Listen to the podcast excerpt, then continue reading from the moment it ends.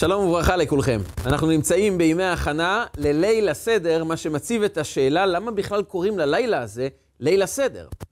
כשאנחנו בודקים בתורה אנחנו מוצאים שקוראים לערב הזה, ללילה הזה, ליל שימורים. החג הוא נקרא חג המצות או חג הפסח. אבל למה קוראים ללילה הזה ליל הסדר? סדר של מה? מאיפה הגיע השם הזה סדר בכלל? הלילה הזה יש בו כמה וכמה מצוות. המצווה העיקרית שאנחנו עושים ומבצעים בלילה הזה, זה והגדת לבנך. אנחנו מצווים ללמד את הילדים שלנו את סיפור יציאת מצרים. לכן אנחנו קוראים מתוך הגדה של פסח, הגדה כדי לקיים את מצוות והגדת לבנך. אז היה מתאים לקרוא ללילה הזה לילה הגדה, לילה של סיפור יציאת מצרים, ליל פסח. מאיפה הגיע ליל הסדר? מה שמעניין עוד יותר, הדבר האחרון שיש לנו בלילה הזה זה סדר. כל הסיפור של ליל הסדר זה לילה בלי סדר. אנחנו מצווים להטמיע את התינוקות. אנחנו חייבים לנהל את הסדר של ליל הסדר בצורה לא מסודרת, כדי שהילדים יתחילו לשאול שאלה. יש חשיבות גדולה לשאלות. כך שואלים רבותינו, זיכרונם לברכה, מה מיוחד בליל הסדר שאנחנו מספרים את יציאת מצרים? הרי יש לנו מצווה יומיומית. למען תזכור את יום צאתך מארץ מצרים כל ימי חייך. אנחנו מצווים להזכיר את יציאת מצרים כל יום ויום. אז מה מיוחד בליל הסדר? אנחנו עושים את זה בכל יום, בוקר וגם בערב. התשובה היא, אחת התשובות היא, שאנחנו מצווים בכל יום לזכור את יציאת מצרים, אבל בליל הסדר אנחנו מצווים לזכור את זה בצורה של שאלה ותשובה. כשאדם רוצה לקיים את מצוות והגדת לבנך, הוא חייב לעורר את הילד שישאל שאלות, וכל סיפור יציאת מצרים היא בדרך של תשובה על שאלות. לכן אני חייב לגרום לילדים להתחיל לשאול שאלות, ולכן אני משבש את הסדר. לכן אם אחרי קידוש אנחנו רגילים ליטול ידיים ומיד לאכול, אחרי קידוש יש לנו נטילת ידיים, ואז כרפס בתוך מי מלח. ואז הילד מתחיל לשאול שאלה, בכל השנה אנחנו אוכלים, עכשיו מטבילים. בכל הלילות איננו מטבילים אפילו פעם אחת, הלילה הזה שתי פעמים אנחנו מטבילים גם כרפס במי מלח וגם מרור בחרוסת. ו... למה אנחנו עושים את זה? וכך הלאה, במשך כל הערב אנחנו צריכים להסב, ואז הילד שואל למה מסבים, למה אוכלים מצה, למה אוכלים מרור, וזה רק פתיח. כל הלילה הילד אמור לשאול שאלות, כי אנחנו אמורים לענות תשובות. עד כדי כך שההלכה אומרת שאם אדם נמצא רק הוא ואשתו, אין ילדים שישאלו שאלות, אז אשתו תשאל והוא יענה. ואם אתה לבד, אתה תשאל ואתה תענה. אתה חייב לענות תשובות על שאלות, ולכן ליל הסדר הוא לילה שלם לא מסודר, כדי שאז אנשים ישאלו שאלות, ואז נוכל לספר את הסיפור כתשובה על שאלה. וללילה הזה, שהוא מלא בשאלות, מלא בתמיהות, מלא בדברים מוזרים, אנחנו קוראים ליל הסדר. זה וסדר לא נראה כל כך מתאים, אבל מילא, אם זה רק שאלות ותשובות, עוד בסדר. אבל מה שעוד פחות נראה מסודר, זה הסיפור של התהליך של ליל הסדר. חכמינו אומרים לנו, ציוו אותנו לשתות ארבע כוסות של יין בליל הסדר. כך יש לנו מצווה של לאכול מצה, לאכול מרור. את קורבן פסח לצערנו עדיין אנחנו לא יכולים. אם משיח יבוא אנחנו נזכה גם השנה לאכול מן הזבחים ומן הפסחים. וחכמינו ביקשו גם לשתות ארבע כוסות של יין. למה ארבע כוסות של יין? לזכר ארבע לשונות של גאולה. והוצאתי, והצלתי, וגאלתי, ולקחתי. מכיוון שהם ארבע לשונות של גאולה, של חירות, של יציאה מעבדות אל חירות, אנחנו בני חורין, כוס של יין, שזה משקה מכובד, משקה עשיר, שותים את זה בהשיבה, כדרכם של שרים, של מלכים באותן תקופות. וזה מבטא, בין השאר, את העובדה שכולנו בני חורין, מסובין, אנחנו בני מלכים ביום הזה. כוס של יין בהשיבה. אבל יש פרט אחד חשוב. אם בכל השנה אתה יכול לעשות קידוש בשבת וימים טובים גם על יין לבן, אם היין לבן יותר מכובד, יותר אה, משובח, אתה יכול לקדש עליו, בליל הסדר יש חשיבות דווקא ליין אדום. למה דווקא יין אדום בליל הסדר? התשובה היא מאוד פשוטה. כדי להזכיר את דמם של הילדים שנשחטו אצל פרעה. פרעה היה שוחט ילדים בכל יום ורוחץ בדמם, ואתה חייב לזכור את הדם של הילדים שנשפך, ולכן אתה צריך לשתות יין אדום. וכאן הכל מסתבך. אני אמור לחוש ארבע לשונות של גאולה, לחוש בן חורין, לשתות יין כדרכם של שרים ומלכים, ולראות יין אדום שיזכיר לי את הילדים שנטבחו. איך אני אמור להכיל בתוכי גם חירות וגם עצב? בזמני עצב, כשאוכלים מרור, נזכיר לעצמנו את כל הטרגדיות, את כל הקשיים, את כל הדברים הרעים שהתרחשו לעם ישראל. אבל עכשיו, אם כוס של יין בא לסמל גאולה, למה אני צריך לזכור דם של ילדים? מה חכמינו עשו לנו פה? איך הם מנסים לחבר לנו בליל הסדר דבר כל כך לא מסודר? התנגשות בין שתי תנועות נפש כל כך קיצוניות במקום אחד, זה עושה לנו בדיוק את ההפך מסדר. זה יוצר לנו בלגן, אי סדר אחד גדול בתוך הנפש. ואם זה היה רק יין, עוד מילא. גם ביין, הרי חכמינו יכלו לתת סיבה אחרת מהסיבה שמובאת בשולחן ערוך. יש עוד סיבות שחכמינו אומרים, אבל זה לא נכתב בספרי ההלכה. אחת הסיבות שיין צריך להיות אדום, אומרים רבותינו המפרשים, כיוון שזה בא להזכיר את מכת דם. מכת דם זה היה הרגע שבו הקדוש ברוך הוא התחיל לשבור את העבודה זרה של מצרים, את החוסן של מצרים. פתאום הם סמכו תמיד על הנילוס ועל העוצמה הצבאית והכלכלית שלהם, ופתאום ברגע אחד אין נילוס. הכל הופך לדם. אין להם כוס מים לשתות. ולכן אנחנו רוצים להזכיר את הכוח של הקדוש ברוך הוא. אומרים חלק מהמפרשים, זו הסיבה שאנחנו צריכים לשתות יין אדום. אבל זה לא מובא בשולחן ערוך. אגב, גם לכן במכת דם, בני ישראל הרוויחו בפעם הראשונה כסף. מצרי שרצה לשתות מים, מה עשה בסופו של דבר? הוא נאלץ לשלם הון תועפות ליהודי וקנה ממנו מים. ולכן, מכיוון שזה היה הכסף הראשון שעם ישראל הרוויחו בתור עם, זה היה ממכת דם, לכן עד היום קוראים לכסף דמים. לא רק בגלל שאדם צריך לתת את דמו כדי להרוויח את הכספים, אלא כי הפעם הראשונה שבני ישראל גם הרוויחו כסף, זה היה ממכת דם. אם זה היה סיבה לשתיית יין אדום, אז זה מסתדר מצוין עם הגאולה, אבל לא. מבקשים מאיתנו יין אדום לזכר הדם של היהודים שנשפך בשעה שפרעה שחט ילדים. ואם זה מילא יין, עוד נוח, בסדר. אבל זה עובר כחוט השני בכל ליל הסדר, שאמור לבטא סדר, ואנחנו מוצאים את ההתנגשות הזו בין שתי תנועות נפש כל כך קיצוניות, גם בעוד דברים. אנחנו עוברים לכרפס. הכרפס גם מבטא עבדות. כרפס זה מלשון סמך פרך. יש שם את המילה פרך והאות סמך. האות סמך זה בגימטריה 60, מה שמזכיר לנו ש-60 ריבו יהודים עבדו בפרך במצרים. ואת זה אנחנו טובלים במי מלח כדי להזכיר את הדמעות של עם ישראל, כי דמעות זה מים מלוכים. העצב הגדול, עבודת הפרך של הכרפס. אבל הכרפס, אומרים רבותינו, גם מזכיר עוד דבר. כרפס מזכיר גם את המשפט המפורסם שאומרת התורה, באחד מהרגעים שהם היו שיא האושר של יציאת מצרים. כל סוס רכב פרעה, ראשי תיבות, כרפס, טבעו בים סוף. ולכן אנחנו טובלים את הכרפס במי מלח, כי המים של ים סוף מלוכים, וזה רגע מאוד מאושר, שבו כל יהודי ראה את המצרי שהתעלל בו, טובע בים.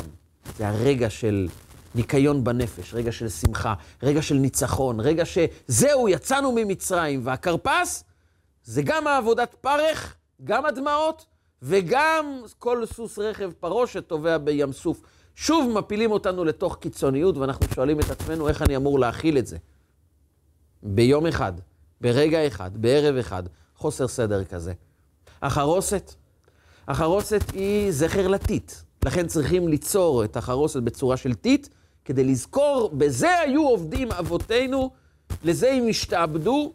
הם היו צריכים להכין טיט ולעבוד בטיט כל היום, ובטיט יש הלכה. חייבים לערב תפוח בתוך הטיט. זכר, זכר לנס גדול. תחת התפוח, התפוח עוררתיך, שמה חיבלת חיימך, שמה חיבלה יולדתך. בנות ישראל היו יולדות תחת עץ התפוח. והמצרים היו באים לתפוס את הילדים, והאדמה הייתה בולעת את הילדים ושומרת עליהם עד שהמצרים הלכו. ואז היא הייתה מוציאה אותם, ועל זה נאמר בתורה, ויניקהו דבש מסלע ושמן מחלמיש צור. היו באים המלאכים ונותנים להם חלב, ושוטפים אותם בשמן, מחזיקים אותם, מגדלים אותם, היה נס גדול. זכר לזה, תשים תפוח בתוך, בתוך מה? בתוך החרוסת, בתוך עתית. עתית זה העבדות, ומצד שני יש בו גם מרכיבים של נס גדול של תמיכה של מלאכים, עזרה אלוקית כדי שיהודים יצמחו. איך זה מסתדר? והשיא? זה הלל הזקן. הלל הזקן היה כורך פסח, מצה ומרור ואוכלן יחד. כדי לקיים על מצות ומרורים יאכלו. אתה לוקח את המצה, שגם המצה יש בה מצד אחד לחם של בחיפזון יצאנו מארץ מצרים, הוא מזכיר לנו את הגאולה. מצד שני גם המצה היא הלחמה ענייה. זה לחם של עוני, שאכלו אבותינו במצרים, שהם היו עבדים. שני הדברים ביחד. ואת המצה, הפסח, שהוא הקורבן שמסמל את החירות, חג הפסח, ואתה כורך את המצה ומרור והפסח ביחד ואוכלן. מה פשר חוסר הסדר של ליל הסדר? והתשובה היא, אנחנו באים לבצע את הסדר האמיתי בליל הסדר. דרכו של אדם זה לומר לעצמו, כשדברים מסתדרים לי בחיים, אז החיים מסודרים. כשדברים לא מסתדרים לי, כאשר דברים לא נוחים לי, זה חוסר סדר. אז אני מביט על הרגעים האלו ואומר, אלו הם רגעים שמפילים אותי. אלו הם רגעים שאני לא יכול לחיות את החיים שלי. אלו הם רגעים שבהם אני רחוק מהקדוש ברוך הוא, רחוק מההצלחה, רחוק מהשכינה, רחוק מהישועה. ואז אני יוצר לעצמי סוג של הפרדה. בזמנים טובים הקדוש ברוך הוא איתי, בזמנים רעים אני רחוק, אני לא מוצלח, דברים לא מסתדרים לי. ובאה יציאת מצרים כדי להעניק ליהודי את הסדר האמיתי בחיים שלו. לא רק שאתה מצליח, אז הקדוש ברוך הוא נותן לך חיים מסודרים. חיים מסודרים זה לא רק מסודרים על פי תכתיבים של העולם החיצוני, השטחי, שאומר, יש לך כסף, יש לך בית, אין בעיות, אתה מגשים את כל החלומות שלך, זה נקרא חיים מסודרים.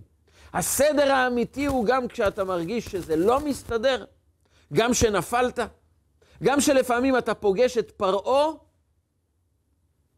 אתה צריך לזכור שגם פה הקדוש ברוך הוא נותן לך סדר עמוק יותר בחיים. חכמינו קוראים לזמן השיעבוד במצרים כור הברזל. זה בעצם מופיע כבר בכתובים. כור הברזל זה בעצם מבט חדש על כל השיעבוד במצרים. לא באת להשתעבד, באת לזכך את עצמך.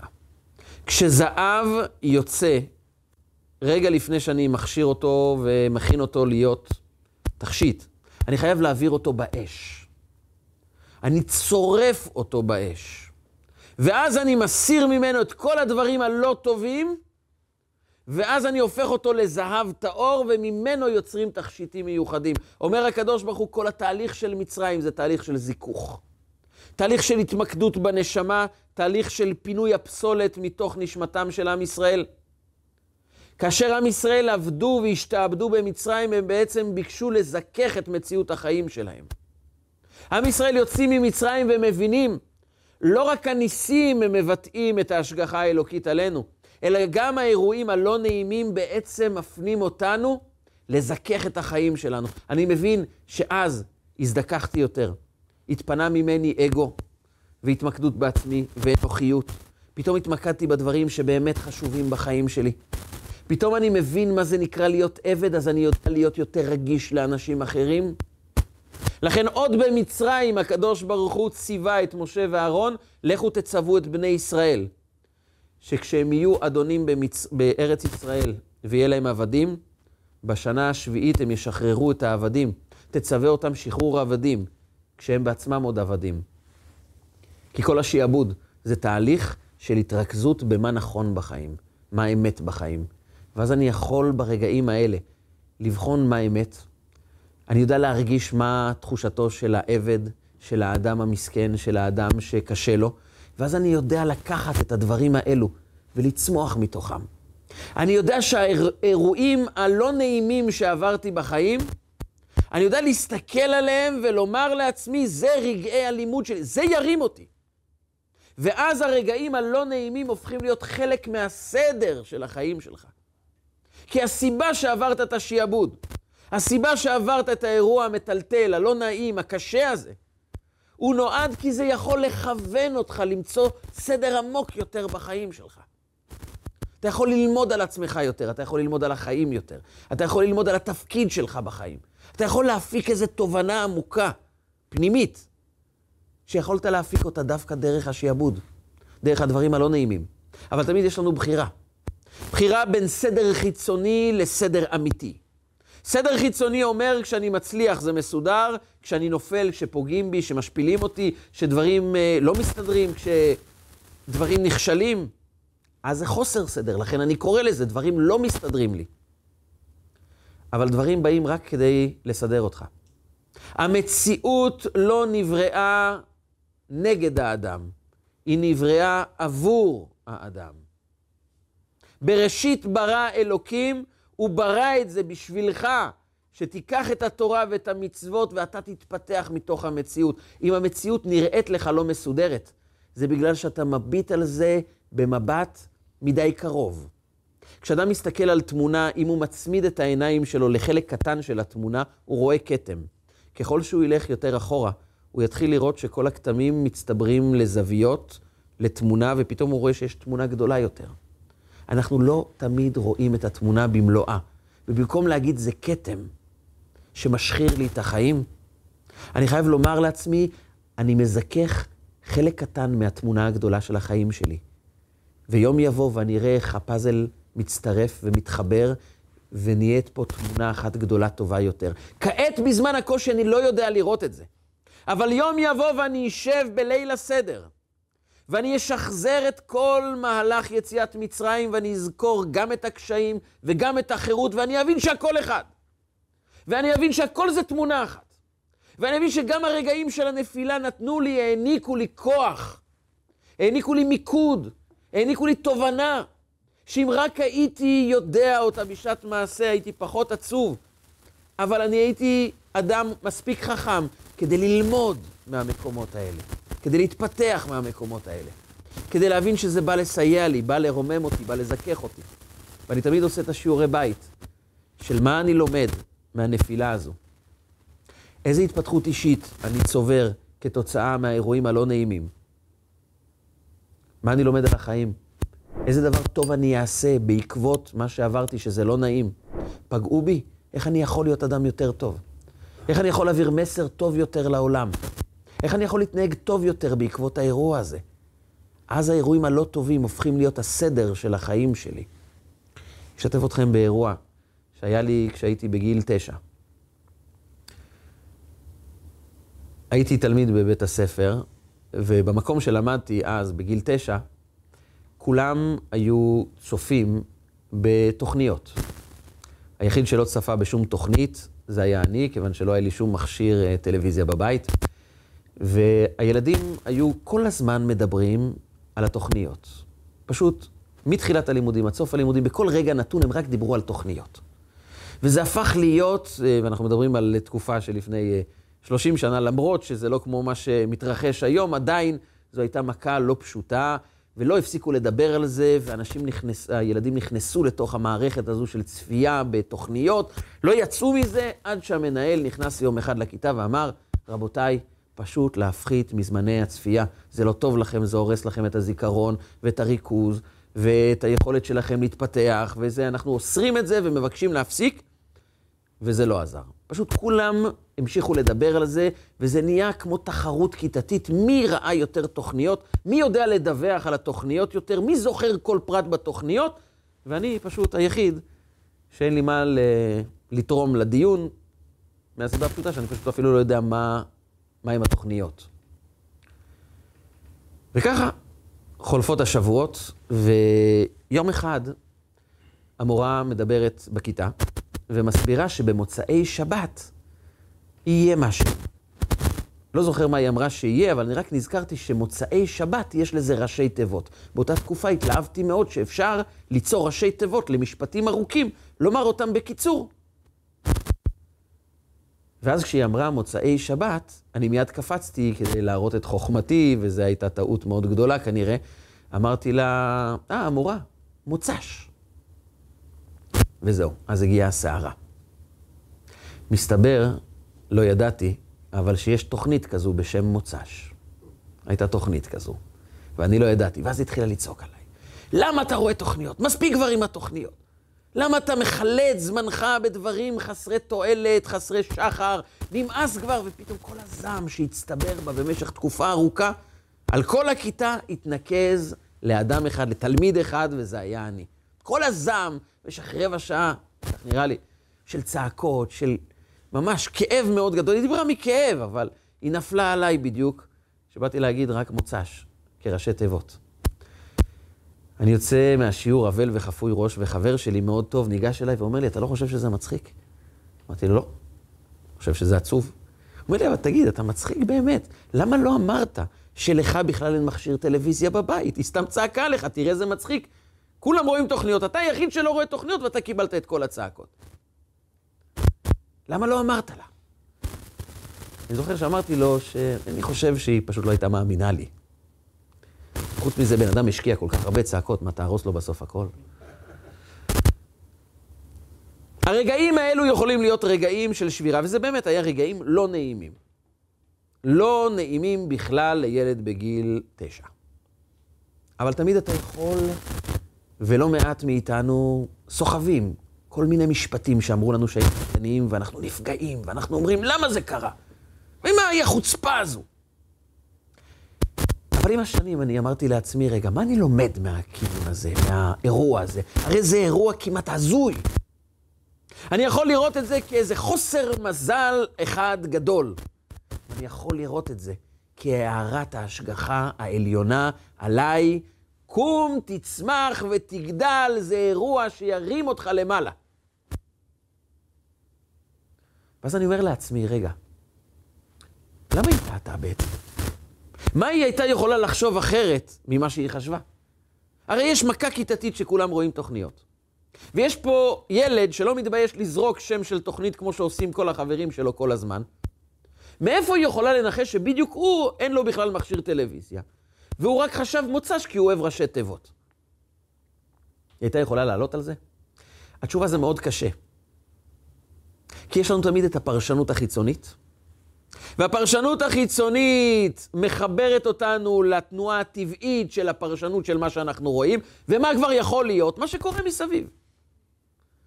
אבל כמה מאיתנו יודעים לפרוץ את תקרת הזכוכית ולהגיד, אולי יש משהו אחר שלא העליתי בדעתי? אולי יש משהו שונה לגמרי למרות הפרשנות הראשונית שלי? כמה פעמים אנחנו דנים בני אדם בלי לדבר איתם, בלי לברר באמת מה קרה? כי אנחנו שבויים במצרים, ומצרים זה מקום מאוד צר, מאוד מוגבל. אני בטוח שאני מבין מה קרה. כי אני מפספס עומק. אני מפספס דברים שמעבר, שאני לא יודע אותם. אבל אני צריך לדון אדם לקו זכות, אני צריך לנסות לדבר איתו, אני צריך לנסות לחפור מה באמת קורה בפנים, במקום לדון אותו, במקום להשפיל אותו. ואז אמרתי, האירוע הזה חקק בתוכך את ההבנה עד כמה אל תדון אדם אל תדון את חברך עד שתגיע למקומו. ודן את כל האדם לקו זכות. אתה יכול לקבל עומק חדש למשפטים האלו, כי אתה עברת את זה. ועל בשרך אתה יודע עד כמה הנתונים באמת הראו את הפרשנות שלה, אבל האמת הייתה אחרת לגמרי. כי לפעמים נתון אחד קטן נעלם, יכול לחבר אותך לאמת גבוהה הרבה יותר. אז לפני שאתה כועס על מישהו, תזכור את הילד בגיל תשע, ותנסה לדבר איתו. כי בטח יש איזה משהו שאתה לא יודע. המצרים תמיד אומרת לנו, אתה כן יודע מה קורה. הוא גאוותן, הוא אנוכי, הוא אדם בזוי, הוא אדם לא בסדר. אנחנו רואים בני אדם וכבר יודעים עליהם הכל. הוא מהעדה הזאת, וכן, בעדה הזאת ככה הם מתנהגים. הוא נראה ככה, אז הוא מהחלק הזה, הוא מהמפלגה הזו, וישר אנחנו דנים בני אדם, בלי לדבר איתם. וקיבלתי הזדמנות בגיל תשע להבין כמה זה טעות. אז זו הייתה המתנה שקיבלתי. וזה השיעור היחיד שאני זוכר מאותה כיתה. לא זוכר מה למדתי בכל אותה שנה, אבל את זה אני זוכר לכל חיי. כי האירועים של חוסר סדר זה הסדר האמיתי. זו יציאת מצרים. יציאת מצרים זה לא לצאת ממצרים, אלא תוציא את מצרים מתוכך. יציאת מצרים. מצרים היא זו שיוצאת. כי אדם יכול לצאת ממצרים, אבל אם הוא השאיר את המצרים, את הקטנוניות, את הכאב, את הזעם, את צורת ההסתכלות המאוד צרה על החיים, בתוכו הוא לא יצא ממצרים. פיזית הוא יצא, אבל מצרים נשארה בתוכו. ויציאת מצרים זה תוציא את המצרים, ותראה שגם בהשפלה, גם בירידה, גם בכאב, גם בעבדות, זה חלק מהחירות. שהיה הלל הזקן, לוקח פסח, מצה ומרור וכורחן יחד, על מצות ומרורים יאכלו. גם המרור הוא חלק מהמצה, הוא חלק מהפסח, הוא חלק מהחירות מיציאת מצרים. וזה נקרא סדר אמיתי, בתוך הקושיות. בתוך התמיהות שיש לנו. בתוך האירועים, וכן, אנחנו נדרשים לשאול שאלות, כי זה הסדר של ליל הסדר. זה המהות של פסח, זה הרעיון העמוק של יציאת מצרים. תשאל את השאלות, תשים את הכאבים על השולחן, ותזכור דבר אחד, זה חלק מהחירות שלך. אולי אנחנו עדיין לא יודעים איך, אבל אם רק נזכור את המסר המסודר של ליל הסדר, אנחנו נוכל למצוא סדר בתוך האי-סדר ולהבין שבעצם הכל מוביל לסדר אחד גדול בחיים שלנו. מי מוצא את זה? זה שיושב סביב שולחן ליל הסדר, והוא שומע מאבא שלו, כמה כואב זה היה. עבדים היינו לפרעה ממצרים, במצרים. היינו עבדים לפרעה, וסבלנו, סבלנו לא מעט. ואני גם מספר לך, בני, על ארמי עובד אבי. היה גם את לבן שרצה לרצוח את יעקב, החיים לא היו פשוטים. אבל מכל דבר צמחנו. גם ממכת דם ידענו לעשות דמים, ידענו לעשות גם ממון. שזה מבטא רעיון עמוק הרבה יותר, שמכל נפילה אתה יכול לעשות משהו גדול. מכל אי סדר אתה מגלה סדר עמוק יותר בחיים שלך. לכן האי סדר מופיע בחיים שלנו, כדי ליצור סדר אחד גדול. אז תשים את התמיהות, תבוא להקשות קושיות. סיפור יציאת מצרים זה סיפור שאתה יכול לספר רק אחרי שאלות. כי השאלות מבטאות את העובדה שאתה יודע שיש נפילות, אתה יודע שיש כאבים, אבל אתה לא נכנע להם, אתה אומר, זה יביא אותי לסדר יותר גדול. ומצוות סיפור יציאת מצרים זה כתשובה על שאלות, כמציאת סדר בתוך המקומות ששם אנחנו עומדים תמהים ואומרים למה. אבל בעבור זה, הקדוש ברוך הוא מראה לנו את המצע ומזכיר לנו שבכל דור ודור עומדים עלינו לכלותנו. אבל תמיד הקדוש ברוך הוא מצילנו מידם. ובתוך הכוס של היין, שאני יושב ומסב ואומר לילדים, אנחנו בני חורין, לא רק בגלל שעכשיו יש לנו כוס יין ביד, כי לעולם לא יקום אדם שיוכל להפיל אותנו. לעולם לא תקום אומה שיכולה לשבור אותנו. לעולם לא יהיה סיטואציה, מקרה, אירוע שבאמת יכול לשבור אותך, אם תזכור את המסר הגדול של ליל הסדר. הכל מסודר. גם הטיט וגם התפוח. גם הכרפס שזה עבדות וגם הכרפס שמצרים טובעים בים. גם הדם של התינוקות שנשפך וגם היין של לשונות של גאולה. המצע של עבדים היינו וגם המצע של יצאנו לחירות. הכל אנחנו כורכים יחד. על מצות ומרורים יאכלו, כי מכל דבר אתה תוכל לצמוח. מתוך האי סדר של הגולה, אומרת החסידות. אתה יכול לשים א' של אמונה. א' של נוכחות אלוקית, של אלופו של עולם, וכשאתה שם את נקודת האמת, נקודת האלוקות, בתוך הגולה, המילה הופכת לגאולה, שתבוא אלינו בסדר הגדול שהקדוש ברוך הוא יעשה, כשהוא יהפוך את הגלות לגאולה שלמה, עם משיח צדקנו, ונאכל שם מן הזבחים ומן הפסחים בבית המקדש, במהרה בימינו אמן ואמן.